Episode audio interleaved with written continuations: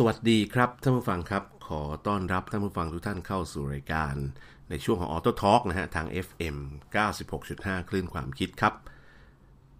FM 96.5 ก็มีรายการที่ชื่อก็ Coffee Break นะฮะ อยู่ในชุกช่วงประมาณ 4 ทุ่มถึง 5 ทุ่มของทุกวันจันทร์ถึงศุกร์นะครับ วันอังคารก็เป็นหน้าที่ของ Auto Talk นะที่จะเอาเรื่องราวต่างๆ ที่น่าสนใจมาพูดคุยกันนะครับแต่อยู่กับผมเอกรินวาสนาส่งนะครับ ก็เอาเรื่องราวที่เกี่ยวข้องกับเทคโนโลยียานยนต์ บางทีก็ขึ้นไปอวกาศบ้าง บางทีก็ขึ้นไปโรบอทบ้างนะหรือพลังงานสิ่งแวดล้อม ก็พยายามจะหยิบมาพูดคุยในรายการ ก็ถือว่าเป็น Open Space ที่เราพูดคุยได้หลากหลายกันแล้วกันนะครับ ในช่วงของ Auto Talk วันนี้เนี่ยมีเรื่องหนึ่งที่อยากเอามาเริ่มนะฮะซึ่งผมคิดว่ามันเป็นประเด็นที่น่าสนใจมากสำหรับ การเปลี่ยนแปลงที่เราเรียกว่า New Normal ของโลกนี้นะครับ ข่าวนี้เป็นข่าวที่ออกมาจากสำนักข่าวต่างประเทศ แล้วก็เป็นข่าวที่เกี่ยวข้องกับประเทศอังกฤษพาดหัวข่าวเขาบอกว่าอย่างนี้ครับเขาบอกว่าอังกฤษเนี่ยเตรียมทุ่มก็ประมาณ 7.9 หมื่นล้านบาท ให้คนมาเดิน แล้วก็ปั่นจักรยานนะครับ ได้สะดวกขึ้น เพื่อลดความหนาแน่นของระบบขนส่งมวลชนนะฮะเรื่องนี้เป็นเรื่องที่ผมว่าเป็นเรื่องที่น่าจับตานะครับ เดี๋ยวเราจะค่อยๆ มานั่งดูสิ่งที่อังกฤษเขากำลังขยับขับเคลื่อนนะว่าเขากำลังขับเคลื่อนโครงการเหล่านี้ไปสู่จุดไหน แล้วทำไมถึงเกิดข่าวลักษณะแบบนี้ขึ้นนะในขณะที่อังกฤษเองตอนนี้ก็ยังคงเผชิญภาวะวิกฤตของโควิด -19 อย่างต่อเนื่องนะครับ โดยที่จำนวนผู้ติดเชื้อของอังกฤษก็ยังคงเพิ่มสูงขึ้น แล้วก็มีผู้ ที่เสียชีวิตนะฮะเนื่องจากโควิด -19 พุ่งสูงขึ้น อยู่ตลอดเวลาและอังกฤษก็อยู่ในระดับ top 3นะฮะของโลกนะฮะเพราะฉะนั้นเรื่องนี้เป็นเรื่องที่น่าสนใจว่าอังกฤษเขาเตรียมพร้อมกับเรื่องนี้อย่างไรในระยะยาว ล่าสุดมีข่าวว่าคุณ Grant Shapps นะครับซึ่ง Grant Shapps นี่ก็เป็นรัฐมนตรีกระทรวงคมนาคม ออกมาประกาศทุ่มงบประมาณ เพื่อจะส่งเสริมให้คนเนี่ยออกมาเดิน หรือมาปั่นจักรยาน ไปทำงานนะฮะเงินที่ทุ่มเทออกมาเนี่ยอาจจะไม่แค่ปั่นจักรยานหรืออาจจะมีเครื่องไม้เครื่องมืออย่างอื่น แต่ให้เป็นการเดินทางส่วนบุคคล แบบคนเดียวอาจจะเป็นระดับแบบสกูตเตอร์ไฟฟ้า จักรยานไฟฟ้าได้หมดนะครับเขาทุ่มก็ประมาณถึง 2,000 ล้านปอนด์หรือประมาณคิดเป็นเงินไทย 7.9 หมื่นล้านบาทนะฮะฟังดีๆนะครับ เขาทุ่มงบประมาณ 7.9 หมื่นล้านบาท โดยที่แผนคมนาคมของเขาเนี่ยก็คือพยายามจะช่วย ลดความหนาแน่นของการคมนาคมขนส่ง ที่เป็นระบบขนส่งมวลชน ซึ่งมีความหนาแน่นมาก แล้วก็ลดความหนาแน่นบนท้องถนนให้ได้นะครับ เพราะว่าอะไรในระยะยาวเนี่ยคุณแกรนด์ชาร์ปเนี่ยก็คงมองแล้วละ่ะว่าถ้ามันมีความยืดเยื้อในปัญหาของการเดินทาง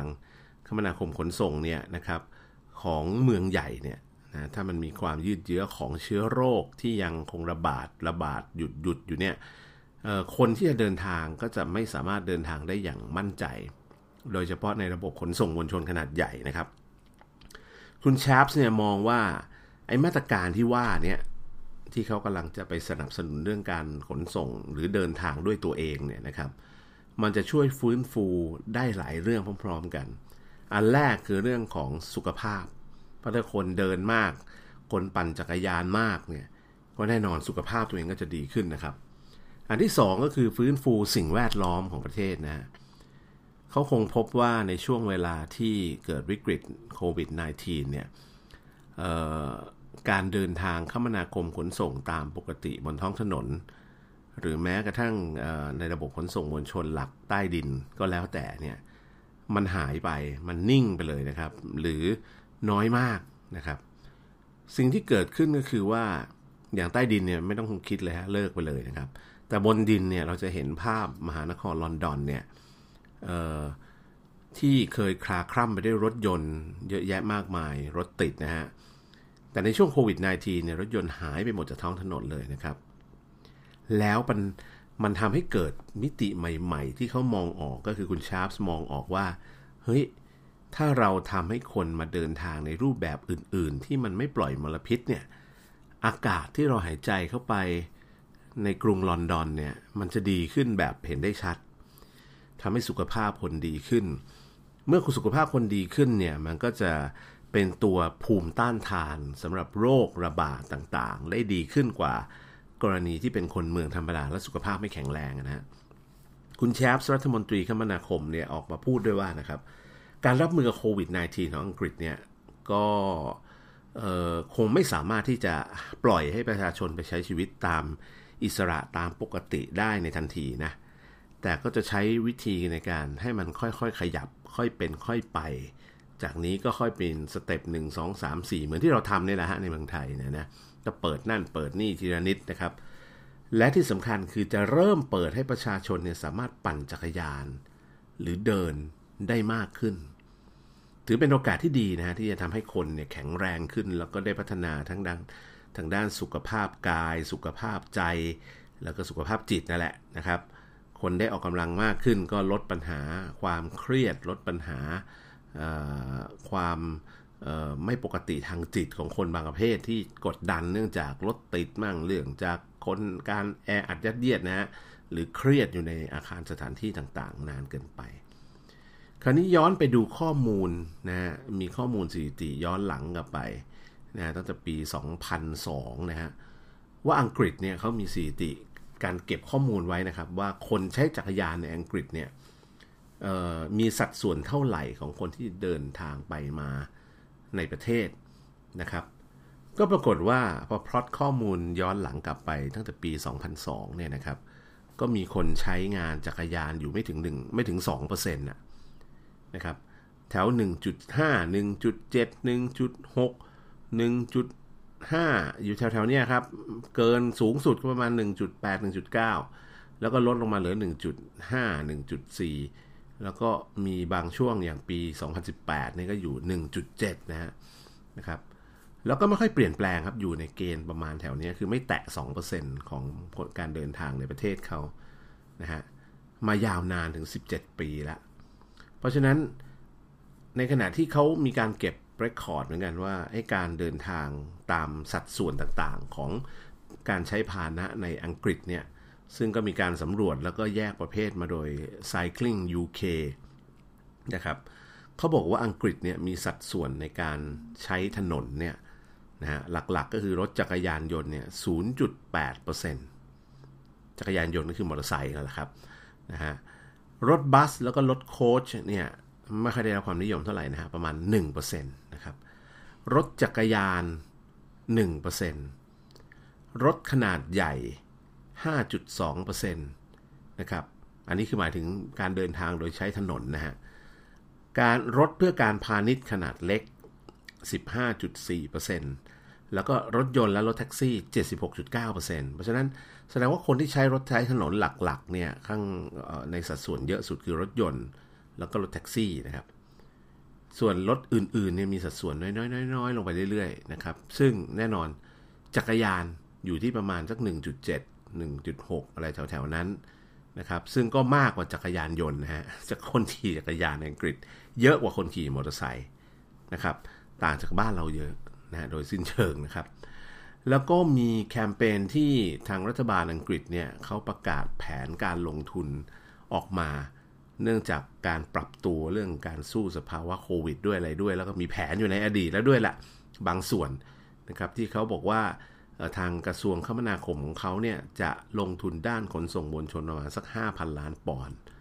หรือ 1.9 แสนล้านบาท ตั้งแต่เดือนกุมภาพันธ์ที่ผ่านมา แล้วก็ ยังไม่ได้ระบุงบประมาณที่แน่นอนว่าจะใช้จ่ายกับเรื่องอะไรยังไงบ้างมีการตั้งงบประมาณไว้นะครับนะแต่ว่าสิ่งที่น่าสนใจก็คือว่าโฆษกกระทรวงคมนาคมบอกว่ารัฐบาลเนี่ยจะใช้งบประมาณประมาณสัก 2,000 ล้านปอนด์หรือ 7.9 หมื่นล้านบาทเนี่ยเพื่อพัฒนาเส้นทางสำหรับให้คนเนี่ยได้เดิน แล้วก็ขี่จักรยานไปทำงานได้อย่างสะดวกโยทินมากขึ้นนะครับ หมายความว่าไง ปัจจุบันนี้คนขี่จักรยานอาจจะขี่บนฟุตบาทบ้างบนอะไรบ้างก็บนฟุตบนถนนบ้างอะไรบ้างก็ว่ากันไป หรือมีเลนจักรยานแค่บางส่วนนะครับ แต่ว่าเขาจะทุ่มงบประมาณเพิ่มเติมขึ้นมาส่วนนี้เนี่ยอีกเจ็ดหมื่นกว่าล้านเนี่ยนะครับ เพื่อพัฒนาทางเดินและทางขี่จักรยานนะฮะให้มันสะดวกกับการเดินไปทำงาน ให้สะดวกกับการขี่จักรยานไปทำงาน ได้อย่างสะดวกแล้วก็ปลอดภัย งบประมาณตั้งไว้อีก 250 ล้านปอนด์หรือ 9.9 พันล้านบาทเกือบหมื่นล้านนะครับ ในการสร้างเลนจักรยานครับ แล้วก็ขยายทางเท้าให้กว้างขึ้นฟังดีๆนะเขาไม่ได้ให้แค่เลนจักรยาน แต่เขาจะขยายทางเท้าให้กว้างขึ้น เพิ่มเลนจักรยานให้มากขึ้นนะมีพื้นที่ปั่นจักรยาน ขี่จักรยานไปทำงานได้ แผนที่ว่านี้จะช่วยให้คนเดินทางไปทำงานโดยการเดินมากขึ้น หรือขี่จักรยานได้มากขึ้นทั่วเกาะอังกฤษเลยนะครับ อันนี้คือไม่ได้ทำแค่ลอนดอนนะฮะทำทั้งประเทศอังกฤษนะฮะ โดยเฉพาะในช่วงที่มีโรคระบาดเนี่ยเขาก็ไม่อยากให้คนเข้าไปแออัดอยู่ในขนส่งมวลชนมากนัก เพราะฉะนั้นเมื่อมีการพัฒนาโครงสร้างพื้นฐานต่างๆ เหล่านี้ให้กับไอจักรยานหรือการเดินหรือแม้กระทั่งสกูตเตอร์ไฟฟ้านะครับ ก็ รัฐบาลอังกฤษเนี่ยจะสนับสนุนงบประมาณเต็มที่ แล้วก็จะทำร่วมกับท้องถิ่นทั่วประเทศเลยฮะเพื่อช่วยให้กับคนเดินทางได้ง่ายขึ้น นอกจากนั้นแล้วอังกฤษเองก็ยังจะเตรียมสร้างสิ่งที่จะเรียกว่าเป็นนวัตกรรมใหม่สำหรับคนขี่จักรยาน จริง ๆ บางประเทศมีอยู่แล้วนะครับ แต่มันอาจจะไม่ได้เยอะนักนะเขาเรียก bike tube นะครับหรือทางปั่นจักรยานใต้ดินนะ เขาจะสร้างทางปั่นจักรยานใต้ดินเนี่ยระยะทางถึง 150 ไมล์ หรือคิดเป็นกิโลเมตรก็คือ 241.4 กิโลเมตรโอ้ฟังแล้วก็น่าสนใจนะครับ อาจจะมีการเพิ่ม bike sharing space ก็คือการแบ่งปันจักรยาน ระบบเช่าจักรยาน หรือการปันจักรยานเนี่ยให้มากขึ้นนะครับ อังกฤษก็ยังเตรียมมาตรการที่จะทำให้การเดินเท้าแล้วก็ขี่จักรยานเนี่ยมีเป้าหมายในการตั้ง t a r g e t ว่าจะให้เพิ่มขึ้นถึง 2 เท่า ก็คือขึ้นไปเยอะกว่า 2%นะอาจจะขึ้นไปถึง 3%ภายในปี 2025 นะครับคืออีก 5 ปีข้างหน้านะครับ ปีนี้ 2020 แล้วนะครับ แล้วก็จะเตรียมออกแคมเปญสนับสนุนให้คนหาวิธีการเลือกเดินทางด้วยวิธีอื่น ๆ เพิ่มมากขึ้น ไม่ว่าจะเป็นการปั่นจักรยานตามปกติ การเดิน การใช้ e-scooter ซึ่งก็จะไปใช้พื้นที่หรือเลนเนี่ยร่วมกับจักรยานได้ เพราะว่ามันเป็นแบบ e-scooter แบบพับได้คันเล็กๆนะครับนะซึ่งคุณแอนดี้สตรีทนะซึ่งเป็นนายกรัฐมนตรีเอาโทษที นายกเทศมนตรีของเวสต์มิดแลนด์นะครับเขาบอกว่าไออีสกูตเตอร์เนี่ย มันน่าจะสามารถช่วยตอบโจทย์ทั้งในด้านของการเดินทางที่คนที่ไม่อยากปั่นก็แค่บิดอย่างเดียวนะเดินทางพุดปัดพุดปัดไปนั่นไปนี่ได้น้ำหนักเบานะสามารถพับแล้วก็ขึ้นขนส่งมวลชน หรือเดินขึ้นออฟฟิศหนีบขึ้นไปได้ไปวางไว้ข้างโต๊ะทำงานนะครับ ถึงเวลาขากลับก็บิดกลับนะฮะลงฟุตบาท ลงอุโมงค์หรือจะตามทางจักรยานนะครับ ก็จะทำให้มันเกิดความยืดยืดหยุ่นในการใช้ชีวิตมากขึ้น แล้วก็ทำให้คนที่เดินทางมาทำงาน โดยเฉพาะคนที่บ้านไม่ได้อยู่ไกลมากเนี่ยนะครับ สามารถมาทำงานได้สะดวกขึ้นโดยที่ไม่ต้องเอารถมาครับ หรือแม้กระทั่งบางคนก็ขายรถทิ้งไปเลย คือไม่ต้องใช้รถแล้วนะครับ ซึ่งไอ้เจ้า e-scooter trail เนี่ย หรือทางวิ่งของสกูตเตอร์เนี่ยออตอนนี้ก็อาจจะต้องมีการปรับปรุงเรื่องของกฎหมาย อะไรใหม่ๆ เรื่องการควบคุมความเร็ว การควบคุมเรื่องความปลอดภัยอะไรต่างๆนะครับ ออกมาให้มันทัดเทียมกับเรื่องจักรยานที่เขามีกฎหมายควบคุมอยู่นะฮะ แล้วก็รัฐบาลของอังกฤษเองเนี่ยพยายามจะสนับสนุนให้คนหันมาใช้รถไฟฟ้าให้มากขึ้นด้วย นี่อ่าอันนี้ไฮไลท์นะครับกำลังบอกว่าไม่ได้รัฐบาลอังกฤษไม่ได้แค่มองมิติเดียว รัฐบาลอังกฤษอังกฤษมองมิติของ รถยนต์ไฟฟ้าด้วย นอกจาก e-scooter แล้ว นอกจากจักรยาน นอกจากเดินแล้ว เอารถไฟฟ้ามาใช้สิแล้วอังกฤษทำอะไรครับ อังกฤษเนี่ยตั้งงบประมาณประมาณสัก 10 ล้านปอนด์นะคิดเป็นเงินไทยก็ 12.4 ล้านบาททำสถานีชาร์จรถไฟฟ้าด้วย ซึ่งตอนนี้ก็คิดว่าจะติดตั้งสถานีชาร์จรถไฟฟ้าแห่งใหม่ โดยใช้งบประมาณก้อนนี้แหละ 10 ล้านปอนด์เนี่ยทั้งสิ้น 7,200 แห่ง เพื่อเป็นทางเลือกให้คนที่ใช้รถไฟฟ้า สามารถเอารถไฟฟ้ามาจอดชาร์จได้นะครับ ซึ่งก็มีการตั้งงบประมาณตรงนี้ไว้อย่างชัดเจนนะครับแล้วก็จะมีการติดตั้งตัว charging station ในกระจายไปตามพื้นที่ต่างๆ ทั่วเกาะอังกฤษนะฮะ นอกจากนั้นแล้วอังกฤษก็ยังจะเตรียมพัฒนาแอปพลิเคชันสำหรับเตือนประชาชนนะครับว่าช่วงไหนที่ มีการจราจรติดขัดหนาแน่น ถ้าคุณไม่มีความจำเป็นก็อย่าเดินทางนะครับ เส้นทางจราจรเส้นไหนที่คับข้างตอนนี้ alert เลยสมมติดูแนวโน้มแล้วจะไปทางนั้นนี่ alert ก่อนว่าเฮ้ยอย่าไป ตรงนั้นนี่มีการจราจรติดขัด หรือให้เลือกเลี่ยงไปทางอื่นดีกว่าอะไรเงี้ยนะครับ ก็คงเป็นลักษณะคล้ายๆ Google Map แต่ว่าไปเอาเรื่องของการจราจรมาคิดอย่างละเอียดด้วยนะก่อนที่จะมีการ แนะนำว่าควรจะทำอะไรนะครับ อันนี้เป็นภาพรวมๆที่ทำให้เราเห็นว่าประเทศอังกฤษหลังจากที่โควิด -19 ระบาดเนี่ยรัฐบาลอังกฤษมองภาพรวมฮะว่าเฮ้ยเอามองมิติแรกก่อนมิติแรกก็คือ รัฐบาลอังกฤษเห็นว่าประชาชนควรจะมีทางเลือกมากขึ้นในการเดินทางไปทำงาน หรือไปโรงเรียนหรือไปอะไรก็แล้วแต่นะครับ ในอังกฤษเนี่ย โดยที่ไม่ต้องไปใช้ Public Transport มาก แล้วก็มีโอกาสสุ่มเสี่ยงในการติดโรค เพราะว่ามันต้องเข้าไปแออัดกันอยู่ในพื้นที่จำกัดเนี่ยนะครับ อังกฤษมองว่า เอ้ย ตรงนี้มันน่าจะสามารถปรับปรุงเปลี่ยนแปลง หรือทำอะไรให้มันดีขึ้นได้นะครับ เพราะฉะนั้นอังกฤษก็เลยทุ่มงบประมาณลงไป ตรงนี้ว่าทำอย่างไรคนถึงจะมาใช้จักรยานทำคนถึงจะมาใช้ e-scooter นะ ซึ่งแน่นอนวิธีการที่เขาทำก็คือ ต้องไปส่งเสริมของการทำเลนจักรยานโดยเฉพาะหรือทางเดินที่พิเศษที่ทำให้คนเดินง่ายไปทำงานง่ายโดยที่ไม่ทุลักทุเลนะครับ อันที่ 2 ก็คือเรื่องของการเพิ่มเติมงบประมาณเข้าไปในเรื่องของยานยนต์ที่ไม่ก่อให้เกิดมลพิษยกตัวอย่างเช่น e-scooter เงี้ยเขาก็เอาไปสนับสนุนด้วยนะครับว่า e-scooter นี่ก็คือเดินทางไปทำงานเป็น 10 กิโลเนี่ยได้นะครับ e-scooter หนึ่งคันที่บิดขึ้นไปยืน เล็กๆพับได้เนี่ยขึ้นมายืนเสร็จแล้วบิดไปเรื่อยนะเป็น 10 กิโลเนี่ยไปได้นะครับ แล้วไปถึงที่ทำงานอาจจะไปชาร์จไว้นะซึ่งก็ไม่ได้กินไฟมากมายอะไรนะครับ เป็นคันพับได้คันเล็ก ๆ นะครับ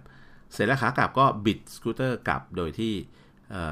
ไม่ต้องมาใช้ขับรถนะรถก็ไม่ติดนะครับจำนวนคนที่ไปใช้พวกเขาเรียกโหมดการเดินทางแบบทางเลือกลักษณะแบบนี้เนี่ย ถ้าคนหันมาใช้เยอะขึ้น รถบนถนนก็จะน้อยลงนะครับ อันนี้คือสิ่งที่เขาทำอันที่3นะฮะก็คือเรื่องของการสนับสนุนให้คนถ้าเอาจะถ้าคุณจะใช้รถจริง ๆ กรุณาใช้รถยนต์ที่มันกระทบกับสิ่งแวดล้อมให้น้อยที่สุด เท่าที่เป็นไปได้นะครับ ซึ่งการที่จะกระทบสิ่งแวดล้อมน้อยก็คือต้องเป็นรถยนต์ไฟฟ้าเท่านั้น เพราะฉะนั้นอังกฤษก็เลยมีนโยบายบอกว่าเอาไหน ตอนนี้เริ่มมีคนในอังกฤษเนี่ยหันมาใช้รถยนต์ไฟฟ้ากันมากขึ้นแล้วนะครับ เพราะฉะนั้นวิธีการก็คือรัฐบาลอังกฤษควรจะลงทุนสร้างโครงสร้างพื้นฐานบางอย่าง ให้กับคนที่จะใช้รถยนต์ไฟฟ้านะรัฐบาลอังกฤษก็เลยควักงบประมาณนะจำนวนหนึ่ง ซึ่งก็เยอะเหมือนกันนะครับนะในการสร้าง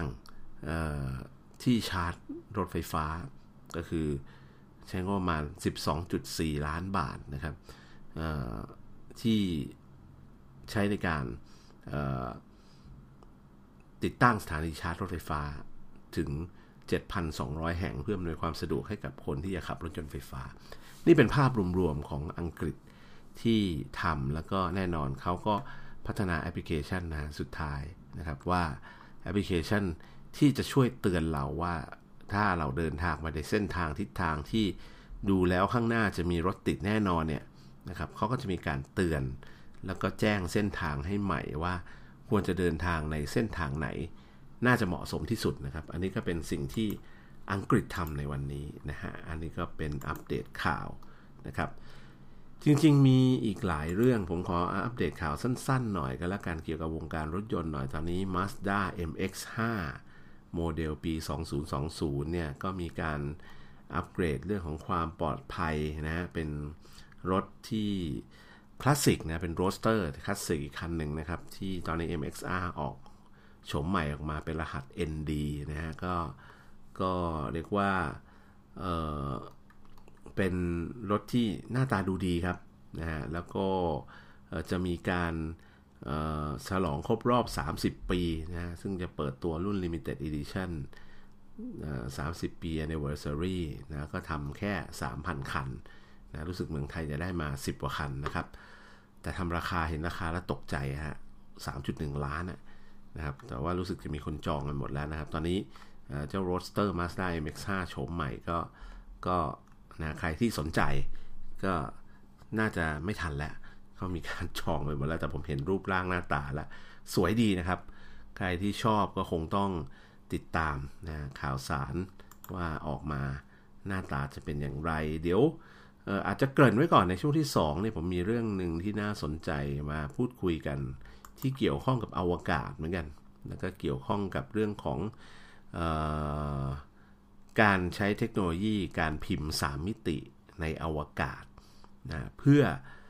ในอนาคตเราอาจจะได้เห็นการสร้างวัสดุอุปกรณ์ เครื่องมือเครื่องใช้หรือแม้กระทั่งอาจจะยาวไปถึงอาคารสถานที่องค์ประกอบของอวยานอวกาศต่างๆ ขึ้นในอวกาศนะฮะโดยใช้รูปแบบของการพิมพ์ 3 มิตินะซึ่งแน่นอนละครับจะให้เดาเนี่ยผมว่า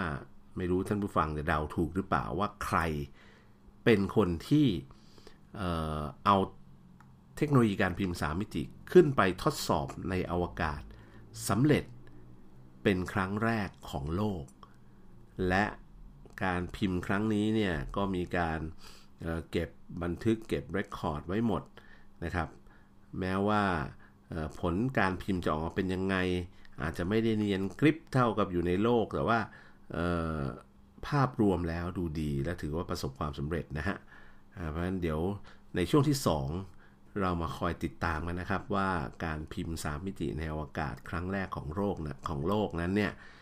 ใครกันที่เป็นคนขนเจ้าเครื่องพิมพ์ 3 มิติขึ้นไปในอวกาศ แล้วก็ไปพิมพ์แล้วพิมพ์ไปเพื่ออะไร ประโยชน์ที่ได้จากการทำโครงการลักษณะแบบนี้มันได้ประโยชน์อะไรบ้างนะครับ บางคนงงไง นะฮะ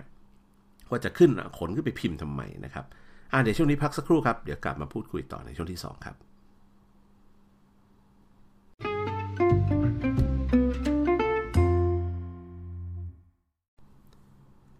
สวัสดีครับท่านผู้ฟังครับ ขอต้อนรับกลับสู่ช่วงที่ 2 นะฮะ กับออโตทอครับ ทาง FM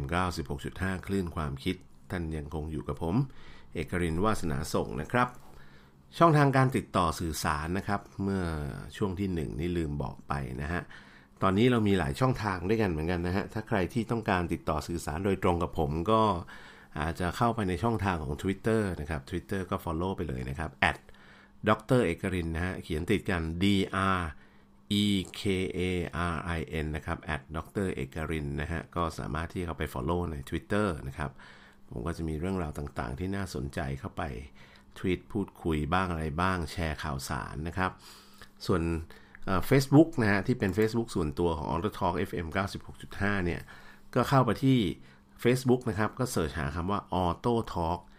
FM 96.5 ก็จะเจอแฟนเพจก็เข้าไปกดไลค์กดแชร์กันได้นะครับ และอีกช่องทางหนึ่งก็คือเข้าไปใน Facebook นะฮะของเออ FM 96.5 คือ Active Radio นะครับนะ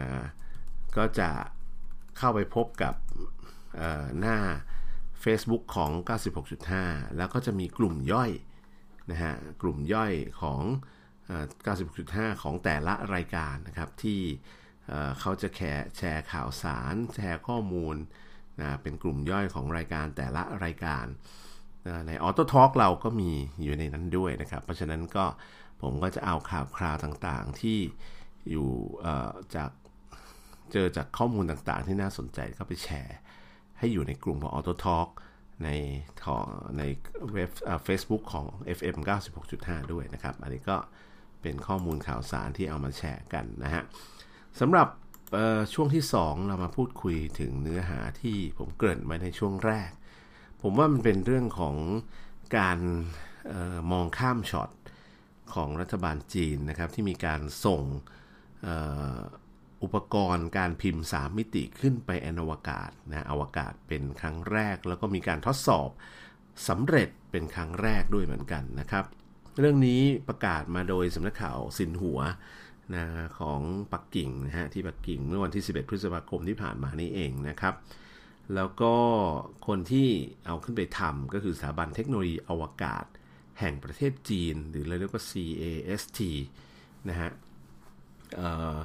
สถาบันเทคโนโลยีอวกาศแห่งประเทศจีนเนี่ยนะครับ CST ก็คงมีชื่อย่อก็คือ China Association on Space Technology นะครับก็เขาเเปิดเผยออกมาว่าเขามีการนำเครื่องพิมพ์ 3 มิติ ขึ้นไปสู่อวกาศ และเป็นเวอร์ชันพิเศษที่เขาทำมาสำหรับการพิมพ์ 3 มิติในอวกาศ โดยเฉพาะ ชื่อภาษาอังกฤษก็คือ Space 3D Printer นี่นะครับ คือเป็นปรินเตอร์3มิติ ที่พัฒนาขึ้นสำหรับการใช้ในอวกาศโดยเฉพาะ แล้วก็พัฒนาโดยประเทศจีนเป็นรายแรก แล้วก็มีการเอาขึ้นไปในอวกาศจริง ๆ แล้วก็พิมพ์ตัวอย่างชิ้นงานนะครับ เป็น 3 มิตินะฮะสองรูปนะรูปแรกก็คือเป็นรูปของสัญลักษณ์ นะฮะของ CASC นะฮะก็คือเป็นวงกลมๆ แล้วก็มีเหมือนหัวลูกศร แล้วก็มีตัวหนังสือเขียนว่า CASC ทั้งหมดนี้พิมพ์ออกจากเครื่องพิมพ์ 3 มิตินะครับ มันก็จะเป็นผู้รูปที่เป็นลักษณะของโมเดล 3 มิติออกมานะครับ แล้วก็การพิมพ์ของเขาเนี่ยนะครับ ไม่ได้ทำแค่ตัวสัญลักษณ์หรือของ CAST อย่างเดียวเขามีการพิมพ์แบบพิมพ์นะฮะที่ใช้เป็น โพลิเมอร์ผสมกับคาร์บอนไฟเบอร์นะก็ลักษณะของก็เหมือนเครื่องพิมพ์สามมิติที่เราเห็นนะเขาก็จะมีตัวที่เอาไปใส่เข้าไปในหัวพิมพ์ แล้วก็พิมพ์ด้วยความร้อนแล้วก็พ่นออกมา แล้วก็มีเลเซอร์ หรือมีอะไรต่างๆ เข้ามาทำให้มันแข็งตัวนะเป็นท่อนๆๆๆแล้วก็ทำเป็น layer เป็นชั้นๆออกไปนะคือลักษณะการพิมพ์ 3 มิติปกติ แต่เจ้าตัวนี้เนี่ยมีน้ำหนักเบากว่าทั่วไปในครึ่งหนึ่งนะครับนะฮะเครื่องพิมพ์ตัวนี้เนี่ยออ ตอนนี้ถูกส่งกลับมาแล้วนะครับ กลับมาในแคปซูลของยานอวกาศที่มีมนุษย์ควบคุมที่เป็นรุ่นใหม่ของจีนนะฮะเขามีการทดลองปล่อยขึ้นไปจากศูนย์ปล่อยยานอวกาศหวนซางนะครับ ซึ่งก็อยู่บริเวณริมชายทะเลฝั่งมณฑลไหหนาน ทางตอนใต้ของรัฐบาลจีนนะครับ ปล่อยขึ้นไปตั้งแต่วันที่ 5 พฤษภาแล้วก็ขึ้นไปทดสอบ ขึ้นไปจัดการเสร็จแล้วก็กลับมา แตะผิวโลกนะที่จอดจุดจอด ซึ่งเป็นจุดที่เขาร่อนลงแบบแบบใช้ล่มลงมานะครับที่จุดจอดตรงเฟิงนะเขตปกครองตนเองของมองโกเลียทางตอนเหนือของประเทศจีน ก็ขึ้นไปที่วันที่ 5 กลับมาเมื่อวันที่ 8 ก็ขึ้นไปทดสอบทั้งหมด 3 วันขอประทานโทษนะฮะ ซึ่งนี่ถือเป็นการทดสอบการพิมพ์ 3 มิติในวงโคจรนะเป็นครั้งแรกของประเทศจีน ซึ่งก็นับเป็นครั้งแรกในโลกที่มีการใช้วัสดุ composite โพลิเมอร์ผสมคาร์บอนไฟเบอร์ ชนิดเป็นเส้นยาวพิมพ์ต่อเนื่องสำหรับการพิมพ์เป็น3มิติในอวกาศนะครับ อันนี้เป็นครั้งแรกของโลกนะฮะที่ใช้วัสดุลักษณะแบบนี้ แสดงว่าคนอื่นก็มีความพยายามที่จะพิมพ์3มิติในอวกาศมาแล้วเช่นกันแต่อาจจะใช้วัสดุลักษณะแบบอื่น ระบบการพิมพ์3มิติที่ว่านี้เนี่ยพัฒนาโดยสถาบันวิจัย ของสถาบันเทคโนโลยีอวกาศ ซึ่งปฏิบัติภารกิจที่ถูกกำหนดไว้ในวงโคจรให้ให้ไปพิมพ์รูปแบบต่างๆ ออกมาเป็น 3 มิติให้สำเร็จนะครับ โดยที่เขาก็ได้มีการดำเนินการต่างๆ แล้วก็แสดงภาพพิมพ์นะทั้ง 2 รูปออกมาให้เห็นนะรูปหนึ่งก็คือที่บอกว่าเป็นโลโก้ของอ CAST ของเขานะครับ แล้วก็อีกตัวหนึ่งก็คือเป็นคาร์บอนไฟเบอร์ที่ถูกพิมพ์ออกมาลักษณะเป็นเป็นหกเหลี่ยมต่อเนื่องกันคล้าย ๆ เหมือนสัญลักษณ์ cellular นะนะต่อเนื่องต่อเนื่องออกมา ซึ่งถ้าใครที่นึกภาพไม่ออกเนี่ยก็ก็ย้อนกลับไปดูสัญลักษณ์ของ cellular phone นะโทรศัพท์ cellular ยุคก่อนเนี่ยออกมาเป็นเหมือนรังผึ้งอะฮะเป็นเป็นเป็นนะต่อเนื่องกันเป็นตะข่ายนะซึ่ง การทดลองพิมพ์สามมิติในภาวะไร้น้ำหนักเนี่ยถือว่าเป็นความท้าทายอย่างหนึ่งนะครับ แล้วก็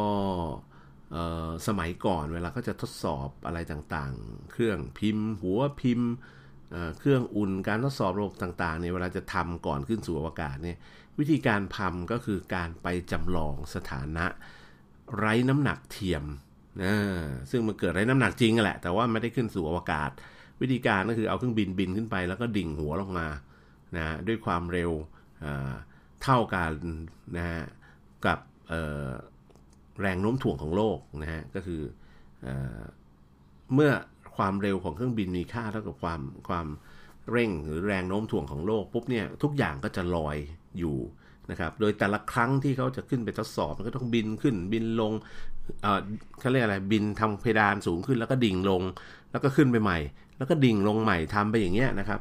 เป็น 10บสรอบนะฮะในอดีตเนี่ยวิธีการจะจำลองสภาวะไร้น้ำหนักเนี่ยเรียกว่าโหยากเย็นแสนเข็นนะครับ แล้วเวลาแต่ละรอบเนี่ยที่มีการจำลองสภาวะไร้น้ำหนักเนี่ยก็ทำได้แค่ 20 วินาทีแค่นั้นเอง เราจะเห็นว่านักบินอวกาศก่อนที่จะขึ้นไปอวกาศจริง ๆ ก็จะต้องมีการไปนี่แหละครับจำลองสภาวะไร้น้ำหนัก ลองทดสอบลองอะไรต่างๆ บางคนที่ขึ้นไปทำท่าเท่ๆลอยอยู่ในอวกาศนะฮะแต่จริง ๆ ก็อยู่ในโลกนี่แหละครับนะโดยการขึ้นกับเครื่องบินที่ดิ่งหัวลงมาด้วยความเร็วเท่ากับแรงดึงดูดหรือแรงโน้มถ่วงของโลกนั่นเองนะครับ ซึ่งเขาก็จะมีการทดสอบลักษณะแบบนี้มาหลายครั้งจนเชื่อถือได้ถึงความแม่นยำลักษณะของการควบคุมของวัสดุหรือการพิมพ์นะฮะเสร็จแล้ว หลังจากที่เชื่อมั่นได้แล้วว่ากระบวนการทั้งหลายเนี่ยถูกดำเนินการอย่างถูกต้องเครื่องไม้เครื่องมือทำการได้ดีเนี่ยเขาก็ถึงตัดสินใจในการส่งขึ้นสู่อวกาศ เพราะว่าต้นทุนในการขนส่งมันแพงนะครับ แล้วก็ทำอย่างไรนะยานอวกาศจะขนอุปกรณ์เหล่านี้ขึ้นไป แล้วก็กลับมาอย่างโลกได้ อันนี้ก็เป็นสิ่งที่ก็มีการออกแบบไว้พอสมควรนะครับออนอกจากนั้นแล้วเนี่ยนะครับออ ตัวอย่างที่เขามีการพิมพ์เนี่ยนะครับ ก็จะมีการแสดงถึงอิทธิพลของสภาวะไร้น้ำหนักต่อวัสดุ หรือกลไกโครงสร้างการควบคุมการเคลื่อนไหว แล้วก็การขึ้นรูปในลักษณะต่างๆ ที่เขาจะเอามาใช้ในการยึดเกาะดาวเทียมที่เป็นดาวเทียมเขาเรียกว่า CubeSat หรือดาวเทียมขนาดเหลี่ยมขนาดเล็กนะครับ โดยการเอาพิมพ์ 3 มิติ รูปแบบการพิมพ์ 3 มิติของโลหะ แบบนี้ เอาขึ้นไปใช้ร่วมแล้วก็เอาไว้ใช้เป็นตัวเกาะยึดนะครับระบบนี้ก็จะติดตั้งเชื่อมต่อดาวเทียมไอคิวบ์แซกับยานขนส่งนะครับแล้วก็ระบบเนี่ยก็จะติดตั้งที่ติดตั้งก็สามารถที่จะลดการสั่นสะเทือน แล้วก็ทำให้ไอคิวบ์แซเนี่ยสามารถส่งสัญญาณวิทยุกลับมายังโลกหรือติดต่อสื่อสารกันได้อย่างแม่นยำซึ่งก็ทดสอบประสบความสำเร็จนะฮะสำหรับการทดสอบไอการพิมพ์3มิติที่บอกนะฮะโดยปกติเนี่ย ก็จะมีการทดสอบประสิทธิภาพไอเครื่องพิมพ์3มิติก่อนเอาขึ้นไปสู่อวกาศ ซึ่งบริษัทที่พัฒนาเนี่ย ก็คือบริษัทปักกิ่ง c o s a t Space Technology นะครับ ซึ่งเป็นบริษัทการบินแล้วก็อวกาศเชิงพาณิชย์ของรัฐบาลจีนนะครับนะอันนี้ก็เป็นเรื่องที่ต้องติดตามอย่างใกล้ชิดนะครับคุณไป รุยเซยนะครับ ซึ่งเป็นกรรมการผู้อำนวยการฝ่ายปฏิบัติการของบริษัทโคแซตเนี่ยเขาบอกว่าไอ้เครื่องพิมพ์3มิติที่เขาพัฒนาขึ้นเนี่ยนะมีน้ำหนักก็ครึ่งเดียวของผลิตภัณฑ์ที่ใช้ในอุตสาหกรรมดั้งเดิมนะครับ แล้วก็วงจรการผลิตต่างๆเนี่ยก็มีขนาดเล็กลง แล้วก็สามารถผลิตได้เร็วขึ้นนะครับที่สำคัญคือในอนาคตข้างหน้าเนี่ยไอตัวเทคโนโลยีการพิมพ์ 3 มิตินี่ก็จะมีโอกาสที่ เติบโตสูงมากขึ้น ทั้งในธุรกิจไม่ว่าจะเป็นยานยนต์ ธุรกิจอวกาศหรือการบินในอนาคตนะครับ เพราะว่าอะไรหลายคนที่นึกภาพไม่ออกก็สงสัยว่า เอ๊ะทำไมอะทำไมรัฐบาลจีนนะถึงจะต้องมีการขนในเจ้าเครื่องพิมพ์สามมิติอะไรเนี่ย ขึ้นไปสู่อวกาศ แล้วก็จะไปทดสอบปริ้นทดสอบพิมพ์สามมิติในอวกาศทำไมให้มันยุ่งยากนักนะครับ ผมก็อาจจะขออธิบายตามความคิดตามไอเดียของผมแล้วกันนะฮะ ว่าสิ่งที่รัฐบาลจีนทำรัฐบาลจีนมองไกล ข้ามช็อตไปอีกพอสมควร เขากำลังมองว่า หากจะมีการไปบุกเบิกอวกาศจริง ๆ นะครับ การขนข้าวขนของขน spare part ขนอุปกรณ์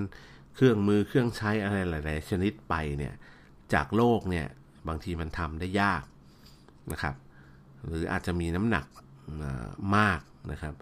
หรือบางอย่างเกิดแตกหักเสียหายในอวกาศ ถ้าเรามีการไปทำ Space Explorer จริงๆเนี่ยนะครับ แล้วอ้าวไม่มีอุปกรณ์สำรองจะทำอย่างไรนะครับ เพราะฉะนั้นเจ้าเเครื่องพิมพ์สามิติเนี่ยคือทางออกนะถ้าใครที่สามารถจะพัฒนาเครื่องพิมพ์สามมิติ แล้วก็มีวัตถุดิบที่จะขึ้นไปปริ้นที่มีน้ำหนักเบาอย่างเช่นเนี่ย เป็นคาร์บอนไฟเบอร์ผสมกับโพลิเมอร์ที่ว่านี้เราอาจจะไปสามารถพิมพ์สิ่งที่เราทำพังที่แตกที่หักหรืออะไรอะไรบางอย่างในอวกาศเพื่อใช้งานได้ หรือการไปพิมพ์จิ๊กซอว์อุปกรณ์ทีละชิ้น ทีละชิ้นทีละชิ้นแล้วประกอบออกมาเป็นบางสิ่งบางอย่างที่เราจะสามารถใช้งานในอวกาศได้ แล้วก็ไม่ต้องขนขึ้นไปจากโลก เออ อันนี้ก็เป็นเรื่องที่น่าคิดนะครับ ว่าจีนเองเนี่ยผมเชื่อว่าเขามองข้ามช็อตไปมากกว่าที่ผมมองนะฮะแล้วถ้าเราสามารถจะไปผลิตอุปกรณ์ชิ้นส่วนองค์ประกอบอะไรต่างๆ ทั้งหมดได้ในอวกาศ หรือแม้กระทั่งสร้างอุปกรณ์อะไหล่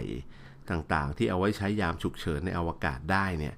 โดยที่ไม่ต้องบินกลับมาเอาในโลก สมมุติว่าคุณไปขึ้นไปอยู่ใน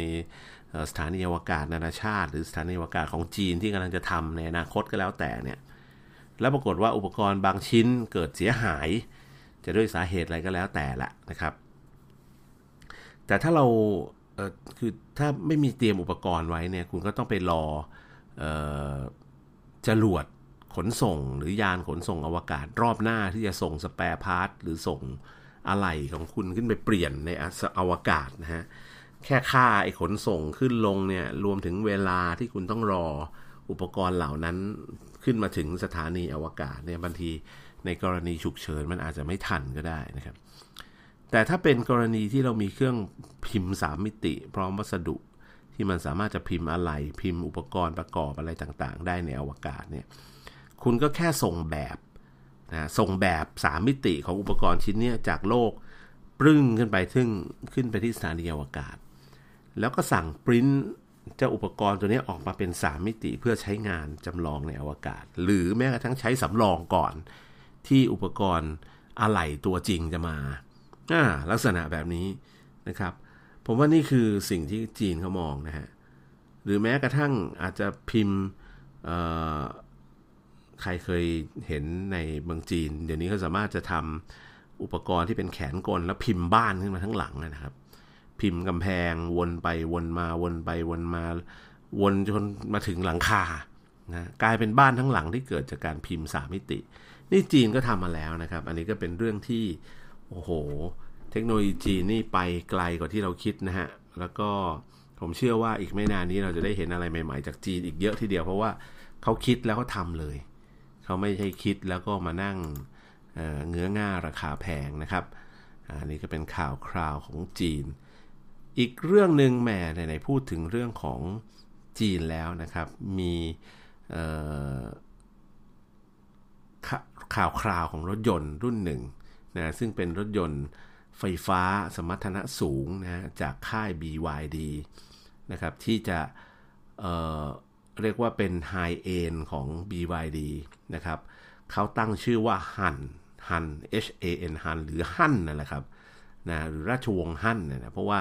การตั้งชื่อรถยนต์ของ BYD ส่วนใหญ่เนี่ยจะตั้งชื่อตามราชวงศ์ของจีน เพื่อให้สมกับการที่แบบ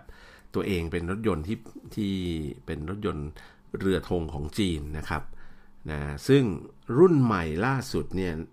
ถือว่าเป็นรถยนต์ไฟฟ้าสมรรถนะสูงของ BYD เนี่ยเขาเลยตั้งเป็นรุ่นชื่อว่าฮั่นหรือเป็นชื่อหนึ่งในราชวงศ์ที่เจริญที่สุดของจีนนั่นเองนะครับ ฮั่นเนี่ย จะมาพร้อมกับแบตเตอรี่แบบใหม่นะฮะ ก่อนหน้านี้ BYD มีเกณฑ์ติดตั้งชื่อรถยนต์ไฟฟ้ารุ่นอื่น ๆมาแล้วนะครับ ก็เป็นราชวงศ์จีนต่างๆ เหมือนกันไม่ว่าจะเป็นราชวงศ์ชิงนะก็เป็นรถเก๋งขนาดคอมแพคนะครับหยวนนะก็ราชวงศ์หยวนใช่ไหมนะเป็นรถซับคอมแพค SUV นะครับราชวงศ์ซ่งนะหรือซ่งเนี่ยซ่งเนี่ยนะครับก็เป็น compact SUV นะครับ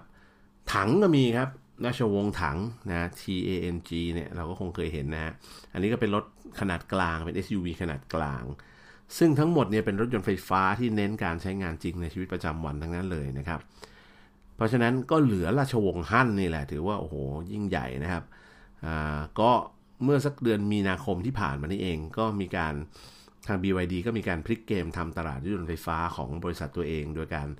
พัฒนารถยนต์สมรรถนะสูงที่จะเอาไปแข่งกับรถพวกนู่นแหละครับ พวกแนวเทสลาพวกอะไรพวกนั้นนะนะแล้วก็เขาที่สำคัญคือมีการพัฒนาเทคโนโลยีแบตเตอรี่ตัวใหม่ ที่เรียกว่า Blade แบตเตอรี่นะฮะ ซึ่งเจ้า Blade แบตเตอรี่เนี่ย มีการจัดเรียงเซลล์แบตเตอรี่แบบใหม่ ที่เรียกว่าไงฮะ เป็นชุดแบตเตอรี่เนี่ยมันจะบางกว่าปกตินะครับ เมื่อเทียบกับแบตเตอรี่คือ blade หมายว่าใบมีดนะครับมัน Blade แบตเตอรี่ก็คือแบตเตอรี่ที่มันบางกว่าปกตินะครับในเทคโนโลยีที่ไฮเทคมากขึ้นนะครับ แล้วก็เรียกว่ามีการใช้ประโยชน์จากตัวแบตเตอรี่ได้มากขึ้นอีกเท่าหนึ่งอีกประมาณอีกห้าสิบเปอร์เซ็นต์นะครับแล้วก็เจ้า Blade แบตเตอรี่เนี่ยยังระบายความร้อนระหว่างการใช้งานได้ดีกว่าแบตเตอรี่เทคโนโลยีเดิมๆทั่วไปนะครับ โดยผิวของ Blade แบตเตอรี่เนี่ยมีอุณหภูมิแค่ 30 ถึง 60 องศาเซลเซียสนั่นเอง เพราะว่าจำนวนแบตเตอรี่เซลล์มันเป็นบางๆๆ แล้วก็มีพื้นที่ผิวให้ระบายความร้อนเยอะนะระบายความร้อนด้วยอากาศได้ มันก็ทำให้อุณหภูมิไม่สูงนะครับ แต่แบตเตอรี่บางประเภทในอดีตนี่โอ้โหอุณหภูมิอาจจะสูงขึ้นไปถึงเป็นระดับเป็นร้อยองศานะในบางช่วงเวลาก็เป็นไปได้นะครับ เพราะฉะนั้นไอ้เจ้าเบลดแบตเตอรี่ถูกติดตั้งกับรถยนต์รุ่นฮั่นนี่แหละเป็นรุ่นแรก ซึ่งแน่นอนเจ้าฮั่นนี่มีการเปลี่ยนแปลงลุคของรถยนต์ไฟฟ้าของจีนไปโดย เรียกว่าพลิกหน้ามือเป็นหลังมือนะฮะ ก็ถือว่าเป็นโอ้โหมีจอแบบทัชสกรีนขนาดใหญ่อยู่ตรงกลาง คล้ายๆของเท s l a เลยนะครับ แล้วก็มีคอนโซลกลางหรูหราเบาะที่นั่งก็เป็นสปอร์ตนะฮะ แล้วก็ทั้งในแต่ตกแต่งลักษณะเป็นเป็น two-tone ผมว่าดูดุดุดันดูเก๋ไก๋ มากกว่ารถยนต์ไฟฟ้าทั่ว ๆ ไปที่เราเคยเห็นของจีนนะครับนะคุณสมบัติอื่น ๆ ของฮั่นที่น่าสนใจเนี่ยก็คือเป็นรถเก๋ง 4 ประตูฮะวิ่งได้ไกลสุดเนี่ยชาร์จเต็ม 1 รอบวิ่งได้ 605 กิโลเมตร แล้วก็สามารถทำความเร็วสูงสุดจาก 0 ถึง 100 นะฮะ ไม่ใช่ฮะ ไม่ใช่ความเร็วสูงสุด อัตราเร่งสูงสุด 0 ถึง 100 กิโลเมตรต่อชั่วโมงเนี่ยได้ภายในเวลา 3.9 วินาทีเท่านั้นเองนะครับ แล้วก็มีให้เลือก 2 ระบบนะฮะขับเคลื่อนก็คือมีทั้งแบบขับเคลื่อน 2 ล้อก็มีขับเคลื่อน 4 ล้อก็มี ตอนนี้เปิดตัวอย่างเป็นทางการในเดือนมิถุนายน 2563 นะครับ ก็คือปีนี้แหละเดือนมิถุนาจะเปิดตัวแน่นอนนะครับ แต่ว่าออพอนี่คือแผนเดิมนะฮะ แต่พอเกิดปัญหาโควิดเนี่ยก็ก็คือผมผมเชื่อว่ารถก็เสร็จแล้วล่ะ นะฮะพร้อมที่จะขายละเพียงแต่ว่ารอจังหวะว่ารอให้ทุกอย่างกลับมาสู่สภาวะปกติ ให้ประชาชนเริ่มขยับขับเคลื่อนชีวิตได้นะนี้ก็เริ่มดีขึ้นแล้วในจีนนะครับเขาก็เลยเลื่อนนะออกไปการเปิดนี่จะไปเเปิดอีกทีในช่วงไตรมาส3นะฮะเพราะว่าโควิด -19 ระบาดนี่เองนะครับ ปีนี้ BYD ก็ถือว่าหนักหนาสาหัสนะครับ เพราะว่าจริงๆ ทั่วโลกอะ่ะ ปัญหาหนักหนาสาหัสหมดเจ้าของผู้ผลิตรถยนต์ค่ายรถยนต์ต่างๆ สะเทือนเลื่อนลั่นกัน เรียกว่าจุกนะหน้าเขียวกันอยู่ตอนนี้จากพิษของโควิด -19 นะครับ รถยนต์ไม่ออกมาวิ่งบนท้องถนนน้ำมันราคาถูกมากนะครับ เพราะว่าไม่มีคนใช้นะแล้วก็สต็อกน้ำมันล้นบริษัทน้ำมันผลิตน้ำมันยักษ์ใหญ่หลายบริษัทอย่างบริษัทในสิงคโปร์ก็เจ๊งล้มละลายนะครับ เพราะว่าการคาด การผิดพลาดสต็อกน้ำมันผิดพลาด ปี 62 นี่ BYD จำหน่ายรถยนต์ได้ 4.6 แสนคันทั่วโลกนะครับ เป็นรถไฟฟ้าซะ2.3 แสนคัน แล้วก็ใช้น้ำมันอีก 2.3 แสนคัน เรียกว่าครึ่งครึ่งอะ BYD ขายรถไฟฟ้าครึ่งหนึ่งรถน้ำมันครึ่งหนึ่งนะครับ แต่ย้อนมาดูปี 63 เนี่ยนะครับ2เดือนแรกของ 63 เนี่ย บริษัทจำหน่ายรถยนต์ได้แค่ 30,000 คันเองนะครับนะสองเดือนแรกขายได้ 30,000 คันครับ เป็นรถยนต์ไฟฟ้าไปสักหมื่นหนึ่ง นะส่วนที่เหลือก็เป็นรถใช้น้ำมัน สาเหตุเหล่านี้ก็เกิดจากปัญหาโควิด -19 นี่แหละนะครับ เพราะฉะนั้นหลังจากนี้ก็ต้องมาดูกันต่อนะครับ ว่าหลังจากพ้นวิกฤตโควิด -19 ไปเรียบร้อยถ้าเราควบคุมอยู่เนี่ยโลกจะกลับมาเหมือนเดิมในบางส่วนได้มากน้อยแค่ไหน หรืออาจจะกลายเป็น new normal กันไปหมด คนอาจจะเลิกใช้รถยนต์ปกติมาใช้รถยนต์ไฟฟ้าไหม หรืออาจจะเอาแบบอังกฤษไหมไปปั่นจักรยานไปใช้สกูตเตอร์ไฟฟ้ากันมากขึ้นมอเตอร์ไซค์ไฟฟ้านะครับลดมลพิษนะฮะหรือไปทำคาร์แชร์ริงกันมากขึ้นนะครับ ซึ่งการเปิดตัวของฮั่นของ BYD ในครั้งนี้ก็ถือว่าเป็นการสร้างแรงกระเพื่อมในอุตสาหกรรมล่วงหน้า ที่จะเกิดขึ้นในปีนี้อย่างแน่นอนหากหากกำลังซื้อของคนกลับมาเนี่ยครับหลายๆสิ่งหลายอย่างก็จะกลับมานะครับ วันนี้หมดเวลาครับลาไปก่อน เดี๋ยวพบกันใหม่สัปดาห์หน้าครับ สวัสดีครับ thank you